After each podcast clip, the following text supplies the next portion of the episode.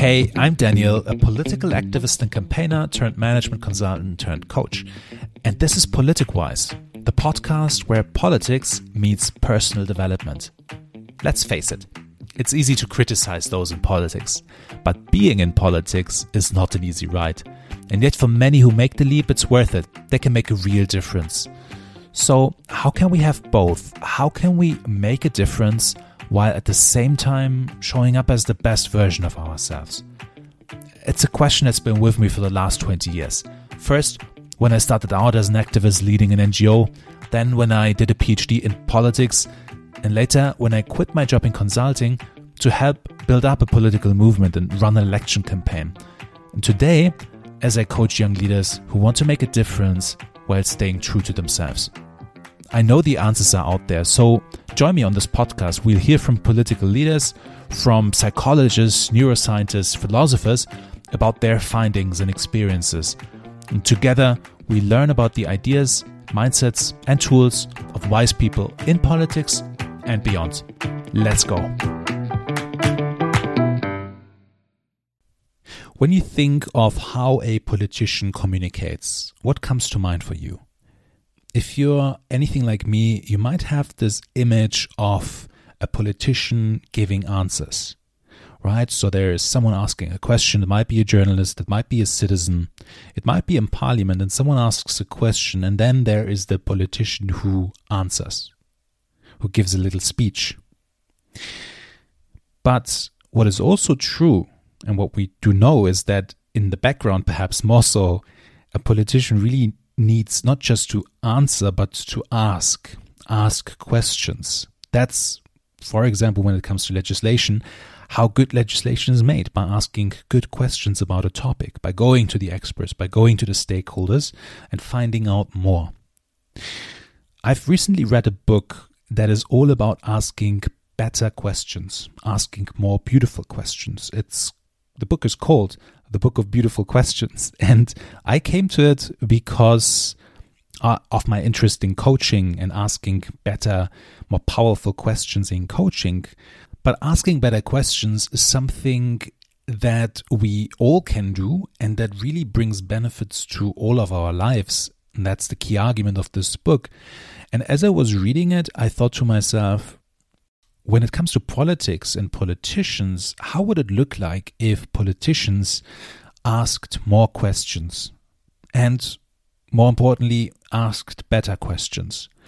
And there are a few things that came to my mind, and I wanted to share them with you. And then also at the end, say something a little bit about what comes in the way, what are the obstacles to asking better questions, asking more questions for a politician.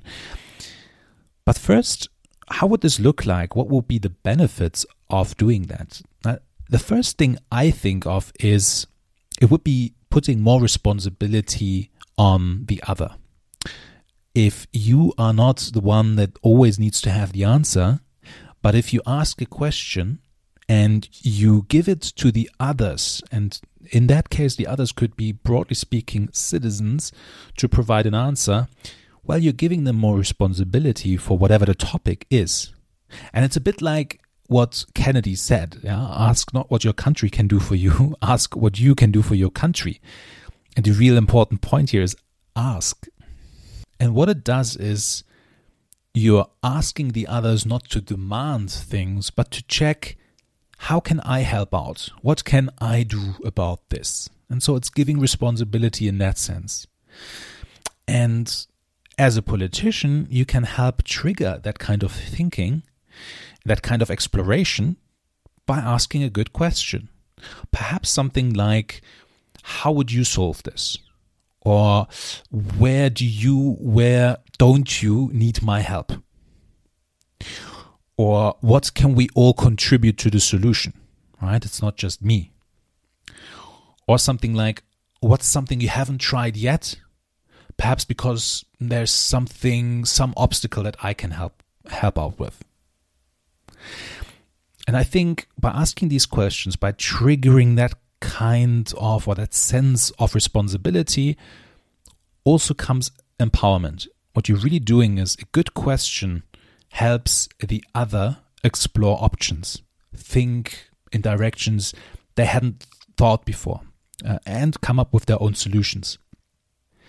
And over time, what happens, we start to create a sense of confidence that generalizes, and we believe that, hey, we can come up with solutions in related areas, and then perhaps in totally different areas, and that just snowballs. And with that capacity to be able to answer your own questions, with that comes power to shape your life and your community. So it's interesting how you give that sense of responsibility by triggering a question that leads them to finding their own solutions and really getting the sense of, yeah, this is something for me to come up with. And this is, I think, something you can trigger with a beautiful question.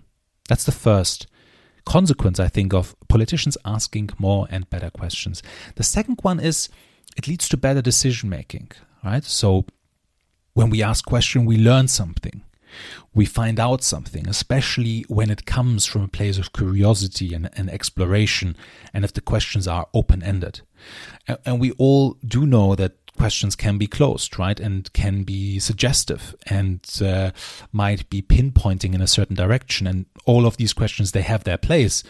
But when you need to make a decision and you want to learn and get the data together, then asking those kind of open questions from a place of curiosity, well, it helps you have the right basis for making a decision. What a good question also does, and that's also linked to better decision making, is a good question can really fire up our creativity. Asking a question like, hey, how would a 5-year-old approach this? Or what if this wasn't a yes or no decision? Or if we had all the time in the world to deal with this, how would we tackle this? How would Mother Teresa tackle this problem? How would Martin Luther King tackle this problem? Asking these kinds of creative questions, putting us into different vantage points, looking at the same topic from different perspectives. Well, you know, it sheds light on the topic, and it gives us valuable data, valuable insights to inform our decision making. And the third way in which asking more and better questions can really help is by better connecting, building a better relationship with others. It could be, as a politician, it could be citizens, your constituents. It could be key stakeholders that you're interacting with. And asking them questions and flipping the script here, flipping the sides, and you not being the one who people ask questions to and then answers, but you actually asking a question out of genuine curiosity and interest. Something like, what makes this topic important to you? Or what do you believe about this topic, and why do you believe that? And really being interested in the answer. I think we all have had this experience where someone listens to us and really listens to us, and it feels nice. And it feels nice because it doesn't happen often. And it feels like a present. It feels we're being paid attention to, we're being seen and heard. And if you can give that to others, I think you really start to build a relationship with them. You really start to connect with them. And a second way in which we connect through questions is questions can also help us bridge divides, especially political divides, if we think about it. And we are in a debate and obviously at opposite ends of it. And let's assume for a moment we're also in a context where we actually want to come closer together, right? And this isn't a TV debate where it's just about, you know, who wins the debate, but it's actually a dialogue where we want to come to a sort of common position here, or at least common ground, or at least understanding. A question such as, what is something about your perspective on this topic that you're not too sure about? Yeah, for the other person to start wondering, right, or start admitting at least, okay, this is a weak position, right, and share that. Or what is something about my perspective on this topic that you find interesting?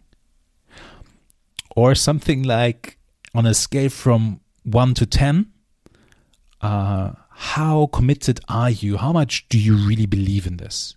And if it's not an 8, you know, or if it's not a 10 and just an 8, why? What's missing?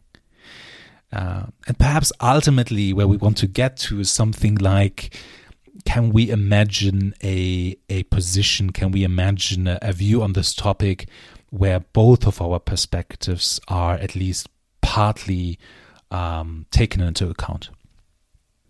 And then as a last point, when it comes to asking better and more questions as a politician, I thought of something that I came across recently and that many of you will have come across recently, which was the publication of the artificial intelligence of this ChatGPT bot, essentially a chat, conversational chat bot, robot, that is able to answer questions that you provide, that you give it to, and it can do anything. And I've tried it out. It can do anything from creating funny jokes for you, writing poems, and giving you answers to essay questions.